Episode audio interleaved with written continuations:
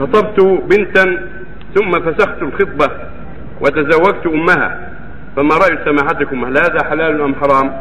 إذا خطب امرأة ثم ترك الخطبة وزوج أمها لا بأس، أما إذا عقد عليها تم العقد حرمت أمها.